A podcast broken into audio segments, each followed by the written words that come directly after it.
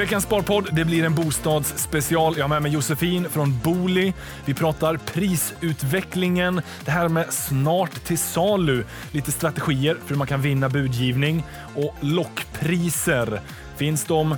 Varför finns de? Och vad kan man göra åt dem? Detta och mycket, mycket mer pratar vi om i veckans podd. Men innan vi kickar igång så har vi en trevlig nyhet från Nordnet. Vi har lanserat en ny indexfond, en Nordnet Tech Index, där du får de stora globala techbolagen till det blygsamma priset av 0,4% i förvaltningsavgift. För dig som gillar indexfonder och gillar techaktier är det här en perfect combo. Kolla in mer på nordnet.se. Nu kickar vi igång med lite bostadssnack. Jag säger hjärtligt välkomna till Sparpodden. Ny vecka. Denna gång är det fullt fokus bostadsmarknad. Det var ett tag sedan jag gjorde det sist. Och jag säger välkommen till dig, Josefin Linghammar från Booli. Tack. Kul att vara här. Jo, men det är kul att ha det här. Vi ska prata bostad. Känns som ett ämne som du kan ganska väl. Mitt favoritämne. Härligt att höra. Ja, men du jobbar på Booli, den här bostadstjänsten. Jag tror ändå att ganska många har en viss koll eller har talas om det. Men, men kan inte du bara berätta med dina ord? Vad är Booli? Vad är Booli? Booli är en bostadssajt som samlar det största utbudet av bostäder till salu. Och snart till salu. Ja, just det. Ja. Så liksom man kollar annonser, men många är väl också lite sådär inne för att kolla slutpriser. Ja, precis. Slutpriser är det vi har varit mest kända för en längre tid. Nu även värderingar. Så det är väldigt, väldigt många som är inne och kollar sina värderingar också på sina bostäder. Just det. Mig inklusive. Ja. Ganska nice att kunna jag får ju en gång i månaden. Jag tror att man kanske kan ställa in det där hur ofta, men det är bara lite trevligt att se hur priset på ens bostad rör sig. Framförallt det här senaste året. Ja. För det känns som att allting bara har gått upp. Ja, ja, men det mesta har ju det. Ja. Eller är det någonting som inte har gått upp? Nej, alltså det är väl klart att det kan finnas enskilda objekt såklart. Ja. Men generellt sett så nej, allt har gått upp. Det har varit, och jag tänker att det kanske vi kan komma in lite sen på sådär prisrörelse och statistik. För jag vet att ni sitter på en guldgruva av data. Mm. Men bara då så vi håller oss till Booli. Man kan ju gå in på det för att få då värdering, slutpriser men också framförallt annonser. Och där är ju liksom, ni spindlar från alla mäklarsidor och Hemnet och liknande. Så att man lägger inte från Hemnet. Vi har ingen koppling till Hemnet. Men från mäklarnas sidor, så det är en indexering. Det är en söktjänst. Just som det. Google ungefär. Man samlar alla objekt. Sen så kan faktiskt mäklarna använda sina mäklarsystem också att skicka in dem direkt till oss. Okej. Och är det som Google säger, liksom så här, fångar ni alla annonser? Det måste väl finnas några annonser som inte fångas eller som mäklarna... Alltså det är klart att vi kan göra fel och att våra robotar missar. Men generellt sett så kommer allting upp som ligger ute öppet på mäklarnas egna hemsidor. Det är ju rätt schysst om man bara... För man kan ju prenumerera på en viss område, en viss prisklass som man är intresserad av. Så får man allting. Ja. Men... en intressant del med Booli är ju att det numera ingår i SBAB-koncernen sedan några år tillbaka, va? Precis. Så det kan ju vara lite kul, för SBAB tror jag de flesta absolut känner till vad de sysslar med. Bolån. Ja. Och sen, vad finns det mer i SBAB-koncernen? Då har vi Hitta mäklare, som också är en sajt där man kan hitta rätt mäklare när man ska sälja. Och sen så har vi en helt ny, en nykomling som kom för bara ett par veckor sedan, som heter Boappa. Som är en Sveriges största app för bostadsrättsföreningar. Just det. Ja, så det är lite nytt. Där kan man som granne hjälpa varandra. Man kan chatta med varandra. Och man kan boka tvätttid. Kommunikation mellan styrelsen i föreningar och medlemmarna. Ja, precis. Och allt sånt som händer. Ja, så ett kul tillskott till den här familjen av sajter. Nice. Men hur länge har du jobbat på Booli? Jag har jobbat i 10 år. Så det var en tid innan SBAB och allting sånt där? Ja, det var en tid innan. Ja, från startup. Jag är inte med från början. Booli från 2007. Men en ganska lång tid. Ja, det får man verkligen säga. Och det kan vara kul att få din reflektion. Har bostadsmarknaden förändrats det här senaste decenniet? Finns det någon sån där liksom förändring som du har uppmärksammat? Är intresset större än tidigare liksom för bostad? Ja, intresset absolut större. Det visar ju på liksom hur alla sajter som egentligen handlar om bostäder växer. Sen egentligen den största förändringen, alltså det är ju hänt mycket saker, men den stora förändringen är ju Snart till salu som har liksom exploderat den senaste tiden. Det ska vi ju ta och reda ut lite. Vad är Snart till salu? För det här känns som att man kan höra lite olika. Det ja, precis. Lista och vi har ju, och allt möjligt. Ja, men precis som du säger, på gång och på g, på glänt. Det finns hur mycket ord som helst. Vi använder ordet snart till salu, eller uttrycket snart till salu. Ja. Men det betyder är bara att mäklarna har lagt ut ett objekt men säger att den är en kommande försäljning. Den är inte aktiv just nu. Ibland finns det bilder, ibland inte. Ibland finns det en beskrivning, ibland inte. Ibland finns det pris och ibland inte. Och vad är motivet? För det här är ju typ som en annons, fast ändå inte en annons. Mm. Så vad är motivet för mäklaren? Jag tror mäklarna vinner ju lite på att de kommer åt säljarna i tidigare skede. Så att man knyter an till säljaren tidigare. Ja. Vilket gör att de säkrar en försäljning. Sen så kan de ju också styra sin tid lite bättre. Man har lite mer kontroll över när ska vi gå ut med det här objektet. När väntar vi? De får kontroll över folk som hör av sig och är intresserade. Och kanske får en lite bättre känsla för marknaden. För det här är ju ganska bra att känna till då. Oavsett om man är nu eventuellt en köpare eller säljare. Ja, men om vi tar jag då. Där vi bor just nu, vi har kanske inte tanken på att vi måste köpa någonting nytt direkt. Men man skulle ju kunna vara lite så här nyfiken på att veta vad skulle jag kunna få. Mm. Då kan det vara en sån som man, då mäklaren kommer och säger men vi kan lägga upp det på den här snart till salu. Så kan du få en liten fingervisning för om det finns intressen. Precis. Sen tror jag att en del är så att de inte kanske alls har funderat på att sälja. Och en del kanske letar för något att köpa. Och under tiden så har man det som snart till salu medan man väntar på att köpa någonting. För det är inte så lätt att köpa idag heller om man är lite petig eller har svårt att hänga med i budgivningen. Ja, för det blir ganska dyrt ju. Ja. Men ja, precis. För det är de då som vet att de vill köpa först och sen sälja sin bostad. Precis, då kan de ändå ha den där ute och bubblandes. Ja, så kan man göra det ganska tajt liksom. Nu köper vi, då trycker vi på knappen sälja, men då har vi kanske redan spekulanter och kan få iväg den väldigt fort. Ja.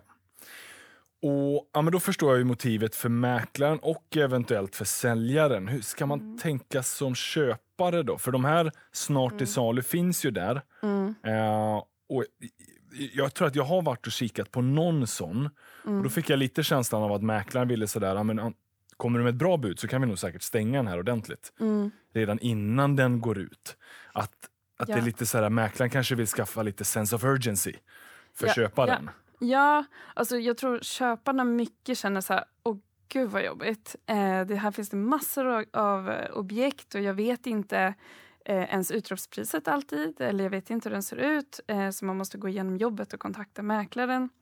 Men om man ska se någon fördel för köparen så är det ju ändå att man då kanske, som du säger, får chans att faktiskt förhandla sig till ett pris utan budgivning. Och det är ju många som vill slippa budgivning.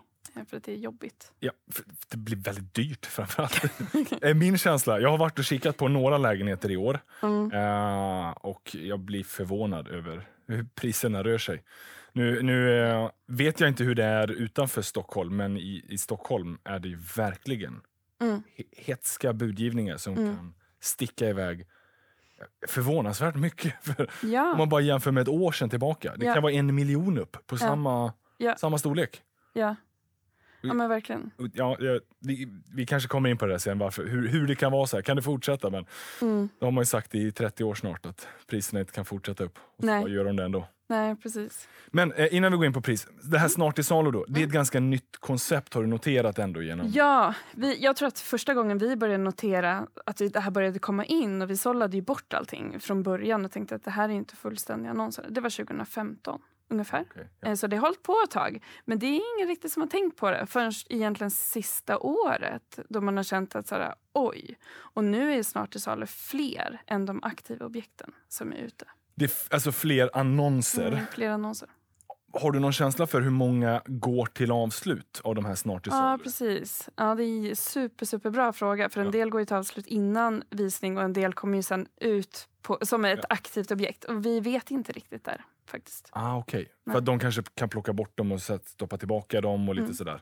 Men ni är ju en söktjänst då, eller ni är ett Google för bostadsannonser. Så ni kan ju ändå se då att det finns fler sådana här snart i salu-annonser uppe. Ja, som ligger ute vid varje given punkt. Sen kan vi säga att snart till salu ligger ute under mycket längre tid. Ah, okay. Om snittet är typ 3 månader för en snart till salu och kanske 2 veckor för ett aktivt objekt. Ja. Så är det ju liksom, eftersom de ligger ute så länge så kan det ju se ut som att det är mer också. Men det är ju det när man tittar in just vid en specifik tidpunkt. Men det här är ju väldigt intressant. Det borde, men om det är så utbrett nu, då borde ju ändå marknaden har greppat det här. Liksom, så då faller nästan poängen lite med snart till salu. För nu är det så vanligt att alla gör det. Att det är inte längre liksom VIP-listan. För att det är lika många där som det är vanliga objekt. Ja. Eller har det ännu inte spelat ut sin effekt, skulle du säga? Nej, det tror jag inte. Vi ser att intresset liksom ökar mer för den delen då än för de aktiva. Sen blir det ju ofta extra intressant under till exempel sommar och jul. Där man kanske inte kommer sälja just nu utan man vill ligga ute under den här perioden som man traditionellt sett inte har legat ute på. Så jag vet inte, jag tror att det finns en bit kvar. Finns det något sådär ekonomiskt incitament för mäklaren att bara ha det i sin snart till salu? Är det typ för dem för att kunna påvisa för vissa kunder att kolla här, det här är vad vi har i vårat register? Ja, alltså nu vill jag kanske inte spekulera för mycket och deras vägnar, men absolut, de får ju unikt innehåll på sina sajter. Ja. Så det är ju klart, det är viktigt. Det är den man ändå slåss lite. Om de fick välja, mäklaren tänker jag att de hade ju hellre haft trafiken på sin sida än att kunden går via Booli eller Hemnet eller någonting annat. Ja, precis. Så det är klart att det finns den delen av det också. Men det är en otroligt intressant förteelse att det här har brett ut sig så mycket. Vad tänker du, vad tror ni då framåt? Finns det liksom någon ytterligare variant på det här nu som börjar komma? Någon pre-lista? Snart till salu typ? Absolut, eller? Ja men det gör det. Vi brukar ju verkligen, vi brukar kalla det pre-market. Och det är ju de som aldrig ligger... Det är rörigt där. Ja. Men det är ju de som aldrig då kanske hinner komma ut alls som en annons. Ja. Och där finns det ju flera tjänster som jobbar med att... Alltså, kanske att du lägger upp din bostad bara som den är utan mäklare inkopplat och visar upp den. Eller andra där mäklaren hjälper till att leta utan att du lägger upp den. Så det finns, absolut, det är ett ganska litet segment än så länge. Men, otroligt intressant. Också sådär, du har ändå varit i Booli i 10 år. Finns det någon annan förändring? Jag tänker att allting har blivit mer digitalt. Booli har ju vuxit fram under den här senaste perioden och det fanns ju inte någon motsvarighet innan. Nej. Märker man någon förändring i mönster hos mäklare sådär, hur de agerar? De är mer digitala, det är mer, görs det mycket mer research digitalt och sen är det mer bara att man går dit och kollar och sen igenom? Alltså en annan enorm grej som vi inte har pratat om, det är ju att vi exponerat slutpriser. För att innan Booli kom, då gick det ju inte att se slutprisen någonstans. Så då var det ju bara mäklaren som satt på de här registren av tidigare försäljningar. Och som varken köpare eller säljare så kunde du ju kolla upp det någonstans. Och det kan du ju idag. Nu kan du ju kolla upp det var som helst liksom. Ja. Och du kan kolla upp vad bostäder är värda. Du kan kolla upp jättemycket mer. Så att både köpare och säljare är ju mycket, mycket mer pålästa idag än tidigare. Det är väldigt sant, ja. Och jag menar, ni har ju en värdering. Ni lägger ju en värdering på, det var lite det vi pratade om tidigare. Den utgår ju ifrån så här liknande objekt i närområdet. Yeah. Så att det är ju inte en perfekt värdering så att säga. Utan i slutändan vad det faktiskt blir för pris, det är ju vad en köpare och säljare kommer överens om. Exakt. Men man märker ju ändå att många har det kanske som ett visst ankare. Om det nu ligger ett utgångspris på, vi säger 5 miljoner. Och så värderar Booli den här lägenheten till 5,5. Då tror jag nog att ganska många budgivare där kommer ha 5,5 i bakhuvudet. Och tänka att det är nog värt att buda upp till den prisnivån åtminstone. Eller tror du kul inte att man tänker så? Nej, alltså, vi får inte höra så jättemycket om just det. Så att... Så tänker jag i alla fall. Nu har jag avslöjat alla mina budtips. Så att jag kommer ju bli ombudad, inser jag här nu. Det är dumt att blotta dem, men jag bjuder på det. Ja. Men det tror jag att det är ändå en del som har det lite i bakhuvudet. Att sådär, shit, jag är bara en vanlig person som ska bo här, men jag vill ändå göra en bra affär. Ja. Så kan jag få ett hum om vad typ den här lägenheten skulle vara värd. Mm. Så har jag nog det ändå som en viss ankring i vad jag tycker är ett rimligt pris att betala. Ja, och det är ju en trygghet. Jag menar, det är algoritmer vi har byggt som bygger på otroligt mycket referensförsäljningar. Så att det som förr man kanske satt och gjorde då i Excel själv och försökte hålla koll och räkna ut, det gör ju vi automatiskt. Liksom. Ja. Ja. Men för det, funkar det även ute i landet där det inte är lika mycket försäljningar och sådär som Stockholm? Ja, alltså superrelevant fråga. Vi är absolut bäst på lägenheter i storstad. Ja. Göteborg och Stockholm. Men det funkar ju även på landsbygd. Och där så har ju, även om mäklarna har fingertoppskänsla, så finns det inte mycket referensförsäljningar. Då vet ju inte de heller på samma sätt. Nej. Så att de behöver ju också referensförsäljningar. Så att vi sitter lite i samma båt där. Så absolut, vi är inte lika bra ju längre ut man kommer. Och villor är svårare och sådär. Men gör ändå ett hyggligt bra jobb på det. Och det är ju ganska tacksamt. Både som säljare eller köpare. Och bara få en sån här uppfattning. Vad är min bostad värd? Mm. Sen behöver man nog ha den här respekten för att men ganska liknande lägenheter kan ju ha 500,000 i skillnad bara för att någon köpare dök upp, budade hem den där till ett, i vissa lägen då kraftigt överpris. Men för dem var det ett perfekt boende snarare än en investering. Ja, men verkligen. Och vi ser ju inte lägenheterna heller. Och där, jag menar, skicket på bostaden kan ju såklart spela in. Ja. Eller om man har en exceptionellt stor balkong, det vet ju inte vi riktigt heller. Nej. Och sådär. Så att det finns ju absolut saker som kan spela in. Och i marknaden som nu, när priserna går upp så himla mycket, då hinner man ju inte riktigt med heller. För att vi baserar ju på historisk data och kan ju inte säga om framtiden. Liksom. Nej, så är det. Men ni baserar väl ändå det på alla avslut? Mm. Så även om det skedde ett avslut bara igår, så är den med kanske då i priset imorgon. Ja, precis. Så att det blir ganska snabbt uppdaterat. Men sen är det ju många datapunkter, tänker jag, som ska jämnas ut där. Ja. Finns det någon annan sån där förändring genom åren? Går det snabbare nu? För det känns, eller jag vet inte om det är bara jag som upplever det, att annonstiderna är kortare, budprocesserna är mycket fortare. Mm. Eller det beror ju på hur man ser det. För absolut, i Stockholm och storstäder så ser vi ju, speciellt idag när det är så här, att vi ser jättekorta annonstider och snabba budgivningar. Men samtidigt, om objektet har legat ute som snart är salu en tid innan, då är det klart man kan göra den sista processen lite snabbare. Och där har vi inte full data på vad det är som händer. Men det kan ju spela in att man får den här känslan av att det går snabbare, men då har man jobbat en tid innan. Just det. Men hur vet ni ungefär hur länge ligger en annons uppe när den blir en riktig annons? Snittet är runt 14 dagar i Stockholm. Sen längre ut på landet och villor tar ju längre tid. Liksom. Mm. Okej, 2 veckor bara. Mm. Just nu. Ja, just nu. Mm. Och då är det exceptionellt mycket då. För att det är väldigt högt tempo, prisuppgång. Mm. Ja. Väldigt många som vill ha det här hemmakontoret och köper. Mm. Märker man det någonting? Hemmakontor och sådär, har det anpassats efter det? Vi har kollat lite. Vi kan ju läsa av annonserna, liksom. Vad skriver mäklarna? Så att vi har kikat på kontor och det har ökat från 4% till 15%. I alla annonser ni spindlar så finns det 15% skriver kontor. Oj, den är ju rätt spännande. Ja, och grejen är så här, det kanske inte är vad köparna letar efter, men det är vad säljarna väljer att lyfta fram. Ja. Och mäklarna och säljarna har ju koll på vad det är som. Vi har ju också hört att mäklare tipsar om att ställa in ett skrivbord och en stol någonstans så att man förstår att här kan man jobba hemma. Ja. Det är jätteviktigt. Mm. Jag har själv noterat det, liksom jag sa tidigare, men ibland går jag och kikar på någon annons bara för, eller något objekt bara för att det är lite kul. Mm. Och det känns verkligen som att det är i princip alltid någon liten bild med ett skrivbord och någon form av kontorsplats. Ja. Och märker man det i priset också? Är det lite större lägenheter och hus? Det är väl det som har gått mest?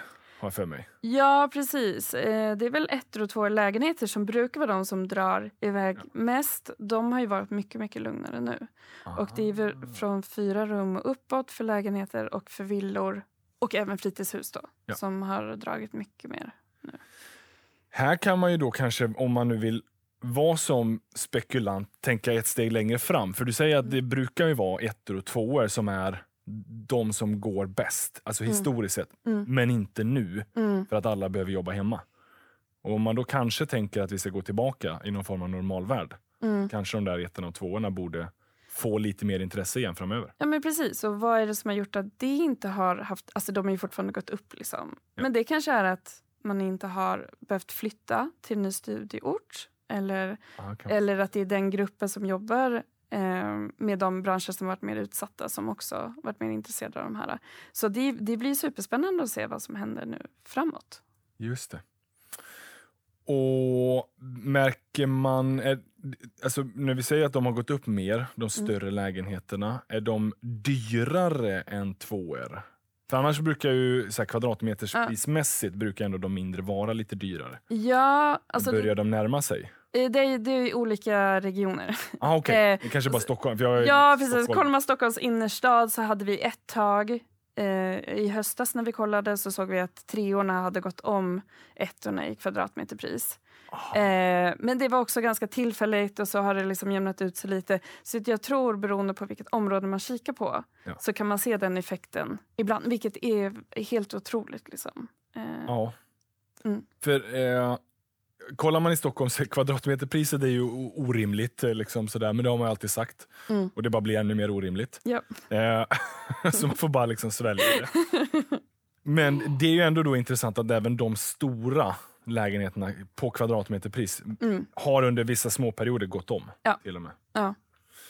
För det är ju många nu som ligger uppemot 100 000 kronor per kvadratmeter. Det är ganska dyra kvadratmetrar. Ja. Man köper. Och är någon som lyssnar ut i landet sitter ju och tänker, med all rätt, man är galen uppe i Stockholm att betala så mycket för kvadratmeterpris. Ja. Och det är man. Det är man. Ja. Ja. Men, och, funderar ni kring, det är inte så mycket på ert bord kanske, men funderar ni kring varför har priserna gått upp så mycket senaste året? Ja, vi funderar massor. Ja. Och det enda man kan tänka sig mest är väl att folk har omvärderat sitt liv lite eller sin bostadssituation. Det som gick jättebra när man jobbade borta hela dagarna. Jag menar, vem är hemma egentligen? Man är borta på helger, man är borta på dagarna. Ja. Men nu när man har varit hemma mycket mer och ska samsas, man kanske är 2 personer som jobbar hemifrån på dagarna. Och jag tror man kanske även tänker lite långsiktigt så här, ja, men vi kanske behöver lite större. Det gick att förbese tidigare men gör inte det längre. Sen kan det också vara den här dragningen till naturen som är en stor trend generellt liksom. Ja. Och att man då vill ut mer till villor. För vi har ju haft en dragning in till stan tidigare. Det är därför alla förskolor är överfyllda i Stockholm city liksom, för att folk har ju hållit sig kvar. Och nu börjar de känna att ja, men det kanske fanns en poäng med och att vara nära naturen. Just det. Så det finns ju mer liksom, det som vi har känt som ganska tryggt, en stad. Och vara nära andra människor känns plötsligt otryggt. Och den här distansen har gjort att man kanske känner att ja, men jag behöver komma ut lite mer då till villorna. Ja. Så en hel del. Ja, det är klart att det måste ju vara mycket sånt. I mitt huvud, jag tänker ju bara hela tiden finansiellt. Att det är stimulanspaket och det är allt sånt som har gjort att svenskar känner sig mer förmögna och har mer pengar. Ja, och räntorna har ju fortsatt vara låga liksom. Ja. Så jag menar, har man kvar sitt jobb så och man samtidigt omvärderar så finns det mer pengar att ta. Fast man trodde att det inte fanns. Men mindre resor och mindre annat att lägga pengarna på. Ja. Och det finns, den är ju en delförklaring. Jag tror att alltihopa är väl det som förklarar prisuppgången. Men det är ändå en intressant tanke det här med amorteringskravet som vi nu haft lite på paus. Och vilket då förmodligen kommer tillbaka efter sommaren och sådär. Jag kan ju inte annat än observera att det har ju varit ganska många som inte amorterat på sina bostäder som inte har drabbats egentligen negativt av corona. De har haft kvar jobbet precis lika mycket. Inte amorterat. köpt aktier för de pengarna. Mm. Sett portföljen gått upp ganska mycket. Mm. Och känner att nu har man kanske lite mer självförtroende att köpa ännu lite större bostäder. Ja. Det kan säkert vara en delförklaring. Ja. Det finns ju många olika aspekter. Ja, men det har ju... För den som tog amorteringspengarna och köpte en indexfond på börsen från mars och framåt har gjort en ganska bra affär. Japp. Det var ju inte tanken med amorteringsfriheten, men det var några som tänkte så. Ja, det var det säkert. Det blir intressant att se vad som händer i augusti när det kommer tillbaka. Ja, men precis. Har man köpt nytt så har man ändå behövt förhålla sig till det. Och kanske i många fall även då fått börja amortera igen. Och inte fått ytterligare dispens på det. Nej. Men vi får se vad som händer. Det kan ju också bli en psykologisk effekt. Ja. Alltså bara rubriken av att det kommer tillbaka kan ju påverka. Ja. Bostadsmarknaden är ju... Det handlar ju inte bara om fakta alltid, utan vad folk tror och känner. Det är väldigt sant. Det är ju extremt... Det känns som att man ofta tänker sådär, hur resonerar alla andra? Och när man ser de här boendebarometrarna där svenskar säger att nu ska priset upp... Det är vad de tror. Då tror man ju att nu ska priset upp och så köper man ju och agerar därefter. Ja. Och sen plötsligt någon gång så vänder den där pendeln och så säger att men nu verkar svenskarna tro att priserna ska gå ner om ett halvår. Blir man ju lite sådär, kanske ska vänta lite med att köpa. Ja. Så går de ner. Ja. Kan ni märka sånt på data också? Att man agerar väldigt mycket efter hur alla andra tänker? Det är svårt att kanske... Ja, vi kan inte riktigt se det liksom. Men vi ser effekten sen liksom, och vi ser effekten ganska... snabbt liksom när det väl händer någonting. Ja, det brukar du med att priserna kan ju ganska snabbt röra på sig så att säga. Ja. Vi följer det vecka för vecka. Så det är klart så här, en vecka neråt, inga konstigheter. Det kan gå upp och ner, alltså allting, men ett par veckor och så börjar man ana en trend liksom. Ja. Men hur mycket är jag ska ärligt säga att jag så bra koll har jag inte, men på genomsnittet, nu senaste året, har väl priserna gått upp 10%? Det är väl ganska mycket, eller har de gått upp mer? Mer. Okej. Ja. Typ villor, vad har de gått upp? Nej, men runt 20%. Alltså, ja, i snittet. Ja. Oj, alltså från... Alltså ett år, 12 månader tillbaka. Eller pratar du från årsskiftet? Nej, jag tänker ju typ innan corona. Ja. För de gick ju ner kanske lite i samband med mars, april, maj förra året. Och sen därefter har det ju bara flugit uppåt. Ja, men precis. Det beror ju lite på hur man räknar vilken period tillbaka då. Men det är så kraftig prisuppgång i vissa lägen. Kommer det fortsätta då? Ja, precis. Den stora frågan. Eller ska man vänta med att köpa? Jag vågar inte säga om någonting sånt. Men annars så tycker jag rent generellt att ska man... bo för att leva en längre tid. Så absolut. Så, liksom, köp det du behöver. Men om du ska spekulera, då är det ju såklart läskigt när man ligger på toppen. Liksom.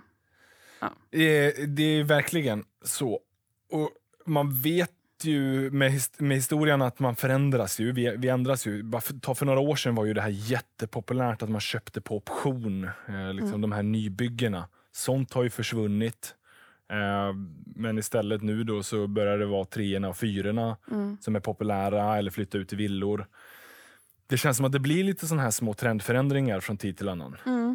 Så att man behöver nog, det här gäller ju både när man ska köpa bostad eller investera på börsen, att fundera på, gör jag det här för att vi ska bo här eller gör jag det för att spekulera? Ska det vara en bra affär? De kan ju ha två ganska olika betydelser. Ja men verkligen. Och i de flesta lägena så ska man ju kanske fokusera på boendet. Här ska vi bo, här ska vi må bra, det här ska funka. Bekvämligheter till dem. Det vi ska använda och vara i vardagen. Ja men verkligen. Så man inte bara försöker pristajma, för att det är ju svårt. Ja men det är ju supersvårt. Ja. Inte ens ni vet hur priset ska gå. Nej! Och vi önskar att vi visste. Mer än någon annan kanske. Och det är ju den vi alla vill ha. Men vi har inte pratat så mycket om fritidshus. Nej. Har det också förändrats? Det känns som att alla pratar fritidshus nu. Alltså Så här är det. Vi har ju pratat de senaste åren att fritidshus är liksom på väg ner i popularitet. Alltså, man har ju velat resa utomlands, åka till nya ställen varje gång. Man har inte velat åka liksom, till en stuga liksom, i Sverige. i våran dåliga sommar. Nej. Men helt plötsligt, och kanske är det en trend som hade börjat svänga lite, så omvärderar man och känner att wow, vilket fantastiskt land vi har, vilka fina somrar vi kan ha, och tillsammans tror jag med miljö, liksom klimatförändringar, att man känner att ja, men det kan vara värt att vara kvar i Sverige, så har intresset exploderat. Och redan förra sommaren såg vi det här, och det fortsatte under hösten och nu i år så oförändrad fart uppåt liksom. Så fritidshus är väl de som ökat mest procentuellt under året. Okej. Mm. Och vad pratar vi ungefär för prisuppgångar? Alltså, jag vågar inte riktigt säga. Alltså, det är mycket. Fritidshus är så himla svårt för att det är så olika kvalitet på dem. I Sverige kan du köpa allt från en liten stuga med dass och inget vatten till liksom lyxkåkar. Ja, för ibland kan det ju vara, man vet inte om det är ett fritidshus eller en villa. Alltså de är ju inte, det kan ju vara ganska same beroende på vad man har för preferenser. Ja. Så de blandas väl ihop i vissa lägen. Ja, men verkligen. Ja. Sen kan ni se nybyggnationer? För det sker väl inte särskilt mycket nybyggnationer av fritidshus? Fritidshus, ja, gud vilken bra fråga. Nej, det kan vi inte direkt se liksom. För jag tänker att det, för lägenhetsköpare är det ändå en värd parameter att ha i bakhuvudet. Mycket nya byggs det nya i området där jag köper en begagnad. Det kan ju påverka priset positivt och sådär. Men just nybyggnad av fritidshus, det känns som att den är relativt begränsad. Ja, men precis. Det är väl om man hittar en tomt och sen någon privatperson som bygger. Jag tror inte att det är så mycket, nu gissar jag här, men jag tror inte det är så mycket företag som är ute och bygger fritidshus och säljer liksom. Nej. Utan det är ju då, det är begagnat som man köper. Och märker man, är det sådär liksom som man brukar tänka, typ 1-2 timmar ifrån stadskärnar? Är det där det har liksom varit som allra mest pristryck? Ja. Nej, men det är så. Alla tänker så. Ja, alla tänker så. Man måste ju ha rimligt nära ändå liksom. Mm. Och tipset är då, om man vill fynda så får man acceptera 2,5-3 timmar bort kanske. Ja, kanske lite längre bort. Men det finns ju mycket parametrar. Jag menar, det är närhet till vatten. Ja. Som man kanske vill ha, så vill man inte ha det så är det ju absolut en större chans att köpa något billigare. Ja. Eller då kvaliteten, alltså vilket skick bostaden är i. Det... Många vill ju ha toa och vatten idag, men så att det blir ganska stor skillnad mot de som har dass. Ja, det är klart. Och när är det säsong för att köpa? Har den varit så att säga, eller exploderar den nu här så för sommar? Ja, nej, men den brukar kicka igång efter påsken. Okay. Och sen så blir det mer intensivt. Jag menar, vi är ju precis nu uppe i att det när som helst kommer börja sjunka ner i utbud igen. Så den fungerar ganska mycket som villamarknaden ändå. Man vill ju köpa inför sommaren så att man kan njuta av det under sommaren. Japp. Så att nu börjar det snart bli lite på sista versen för att hinna med och flytta in dit så här. Så det kanske man får hålla lite span på prisutvecklingen på Booli. Ja. Det kan bli off-season. För det brukar väl ändå gå ner lite, tänker jag. Ja, jo men precis. Vi brukar säga det, att man får kika på hösten sen. Det finns ju de som kanske måste sälja. Och de som vill köra sista sommaren i fritidshuset som säljer på hösten. Och sen är man ju väldigt lätt påverkad av miljön. Och det är klart, på sommaren så är allting så fantastiskt och fint. Det är ju svårare i november att se skärmen. Men det är ju då om man som köpare i alla fall kan hitta de där fynden. Ja, precis. Är det... Nu, alltså jag äger ju inget villa eller fritidshus sådär, men är det, det finns ju en säsongsmönster där. Finns det säsongsmönster på lägenheter också? Ja, absolut. Och det är väl sommar och jul? Ja, typ. Inte jul, höst. Nej, okej. Det är liksom, vi börjar där i mars någonstans, fortsätter fram till midsommar, stannar av lite över sommaren, kommer igång augusti, september, oktober och sen så droppar det i utbud liksom. Ja. Och sen är det ganska still. Alltså villamarknaden är ju mer extrem liksom, men bostadsmarknaden följer samma mönster. Ah, okay. Men vi ser, apropå trender då, över lång tid så ser man ju stor skillnad med både wifi och mobiler. Att förr så dog det ju totalt på sommaren, för folk åkte ju iväg. Det var ingen som hade internet eller mobil med sig ut i stugan.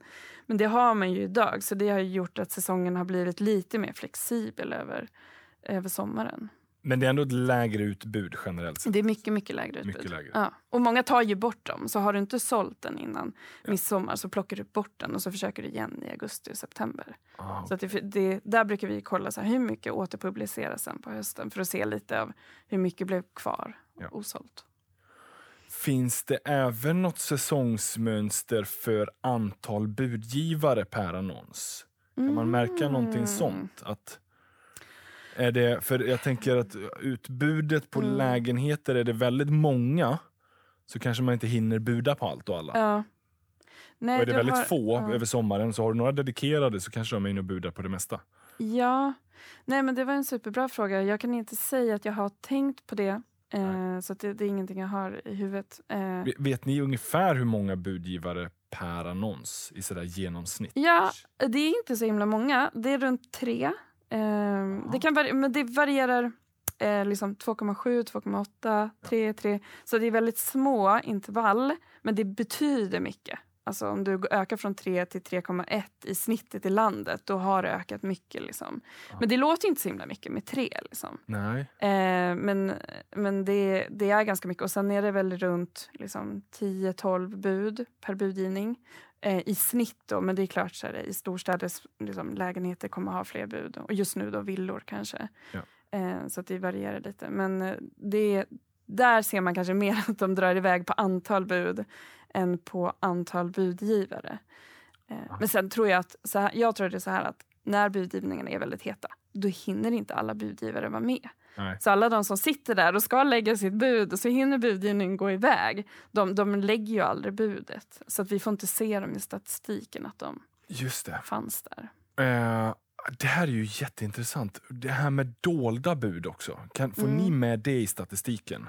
Det blir det inte. Inte om det inte läggs öppet. För det känns, det pratade jag med en bekant om, att det känns som att det där har börjat bli lite mer populärt också.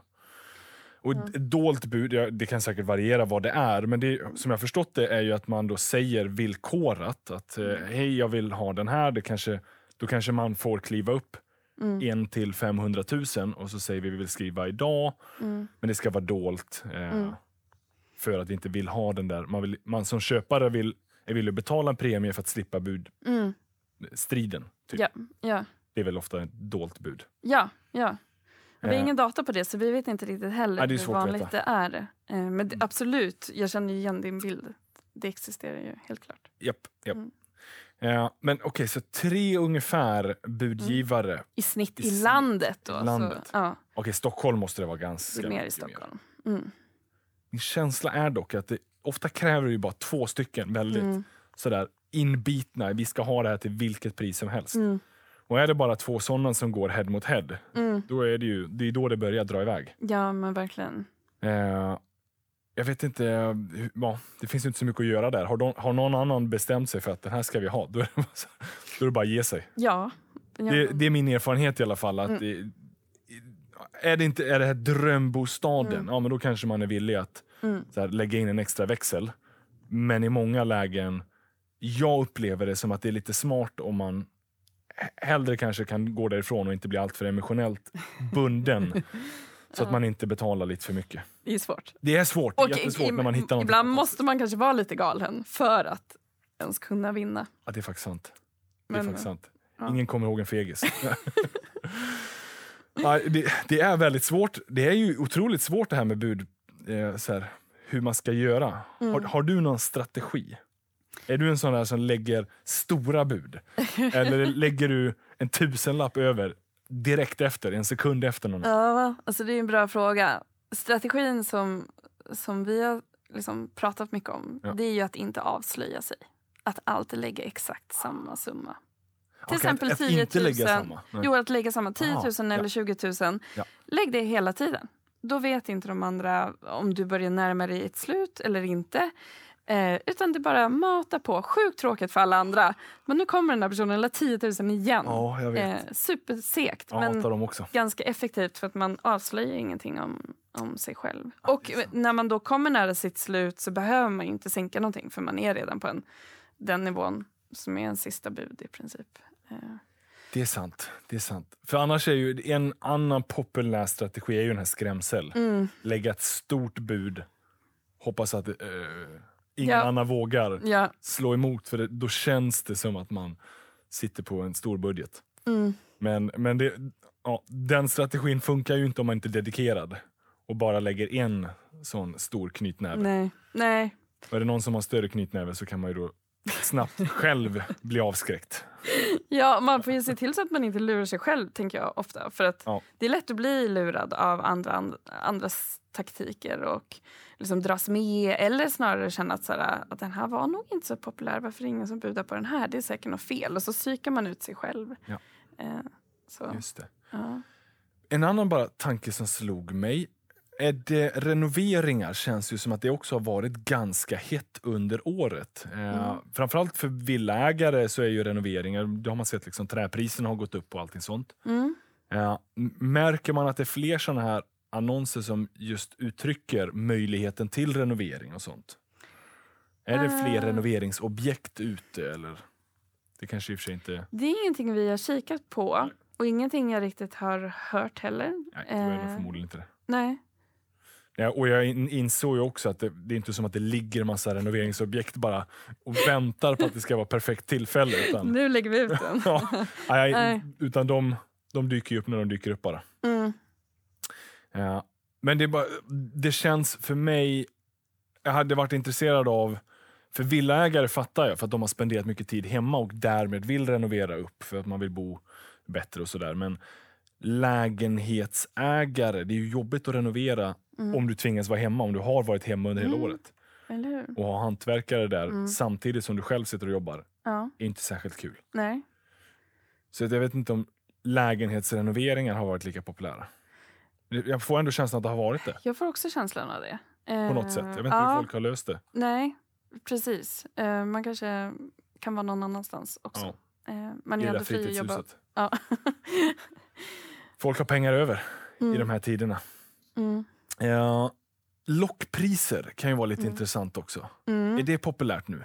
Det känns populärt, snarare väldigt impopulärt. Men det är ju, det är ju absolut extremt opopulärt. Folk hatar ju lockpriser. Men ja, alltså, absolut. Lockpriser brukar ju dyka upp när prisutvecklingen är stark. Sen är ju frågan, så här, vad är ett lockpris då? Och vad skulle du säga? Alltså jag skulle ju säga när det kraftigt understiger typ vad Booli värderar till.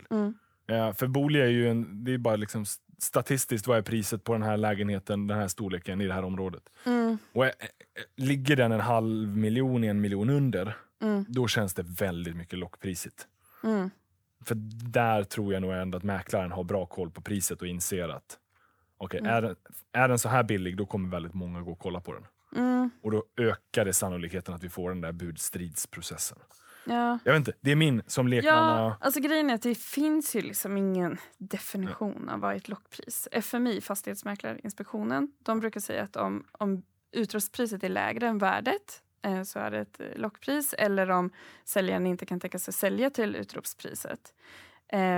Vi brukar säga att om budgivningen gått upp över 15% så tycker vi att så här, men det här är riktigt mycket. Ja. Det utgår lite från accepterat pris infördes ju i Stockholm och delar av Göteborg för massa år sedan nu. Och då sa man att så här, priset ska inte skilja mer än 5% upp eller ner från accepterat pris.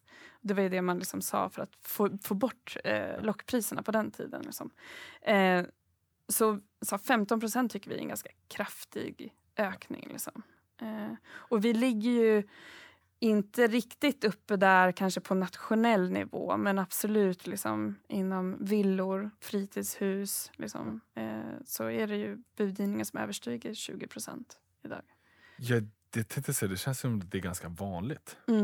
Men är det när det var så här mycket lockpriser och man ville försöka stävja det där, visst är inte det är ju typ inte okej att ha lockpriser. Det är ju svårt att bevisa att det var ett lockpris utan... Ja, men precis. Och på vilket sätt är det inte okej? Mäklaren kan den bli av med sin licens typ? Eller? Ja, man kan ju bli anmäld till FMI. Ja.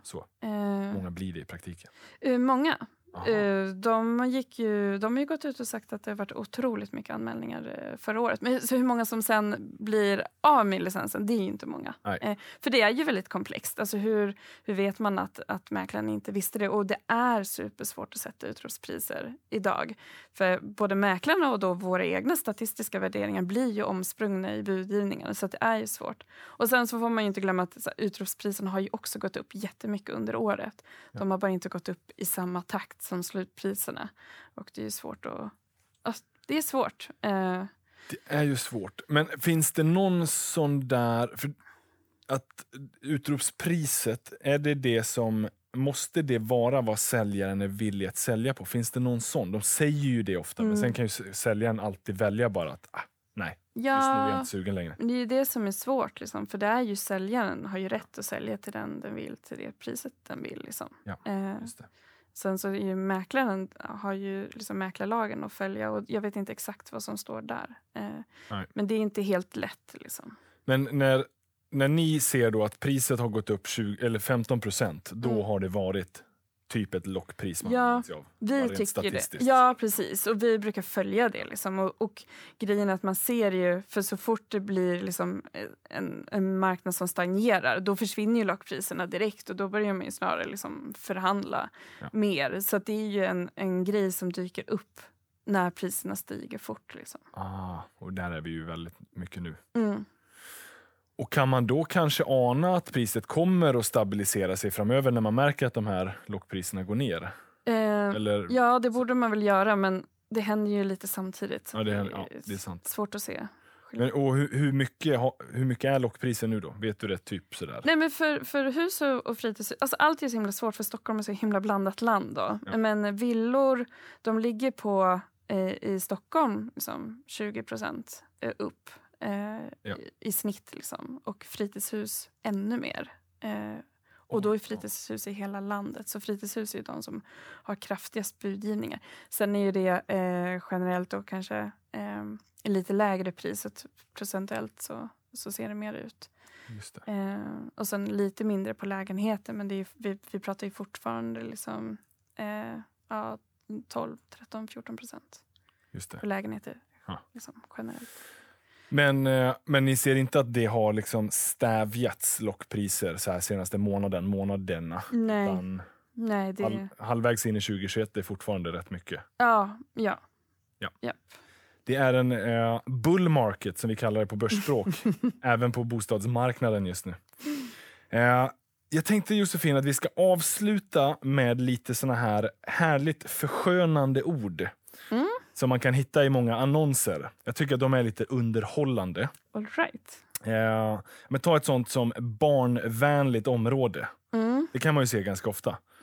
Vad betyder det i praktiken? Vet du? Barnvänligt? Att det är ett ganska högljutt område. Ja, det är det väl väldigt ofta. Det är ju ändå lite kul att de här väldigt förtrevligande orden som används i annonser. Ja. Även för den händige. Vad betyder det? För proffset. Ja. Alltså man måste vara riktigt duktig. Ja. Mycket att göra. Här behöver det göras en del. Ja. Möjlighet till. Vad kan det vara? Men det är ju kul. För att det beskriver ju något som inte finns. Ja, alltså, exakt. Så att, möjligheterna kan ju vara oändliga nästan. Eller hur? Så att när någonting inte finns, då är det en möjlighet till det. Ja. Det kan vara värt att ha lite sådär i bakhuvudet när man kikar på annonserna. Är det väldigt mycket möjligheter? Det är kanske väldigt lite som ingår. Det här med en oslipad pärla då? Ja, nej men det är ju ganska ruffigt då. Ja. Det här behöver också göras. Här behöver göras rejält. Ja. Oslipad diamant kan du heta också. Sådär. Originalskick är väl lite på samma temat? Ja, men precis. Det kan vara charmigt. Men det kan ju också vara... ganska nedgånget. Ja, varit med ett bra tag. Ja. Framförallt i Stockholm är ju det här supervanligt. Yteffektivt. Ja, det är ju ett kul ord. Det används ju mycket. Nej, men det är ju att det är väldigt litet. Ja, det är kort och gott. Du har 25 kvadrat att bo på. Ja. Det var yteffektivt. Eller hur? Ja. Jag hittade massa såna här roliga ord på er hemsida. Om man går in på er sån här kunskapsbank. Tyckte det var ganska roligt. har själv faktiskt med mig det lite i bakhuvudet när man läser annonser. Mm. För som köpare så är det ju bra att försöka genomskåda kanske lite och läsa mellan raderna. Ja, det ska man absolut göra. Så att man inte bara blir förblindad av alla de där möjligheterna. Utan, det vill ju till att tänka, man måste tänka till. Mm. Josefin, stort tack för att du kom hit till Sparpodden. Snackade bostad. Jätteroligt att vara här. Det var jättekul att ha dig här. Och jag hoppas att ni lyssnare har fått med er massa tips och tricks kring prisutveckling. Lite hur man kan buda. Tips och strategier där. Och lite annat smått och gott som man kan hitta på Booli. Och den kan man ju kika in på booli.se. Eller? Ja, precis. Härligt. Och till er lyssnare, ni vet att vi ses och hörs igen nästa vecka. Ciao!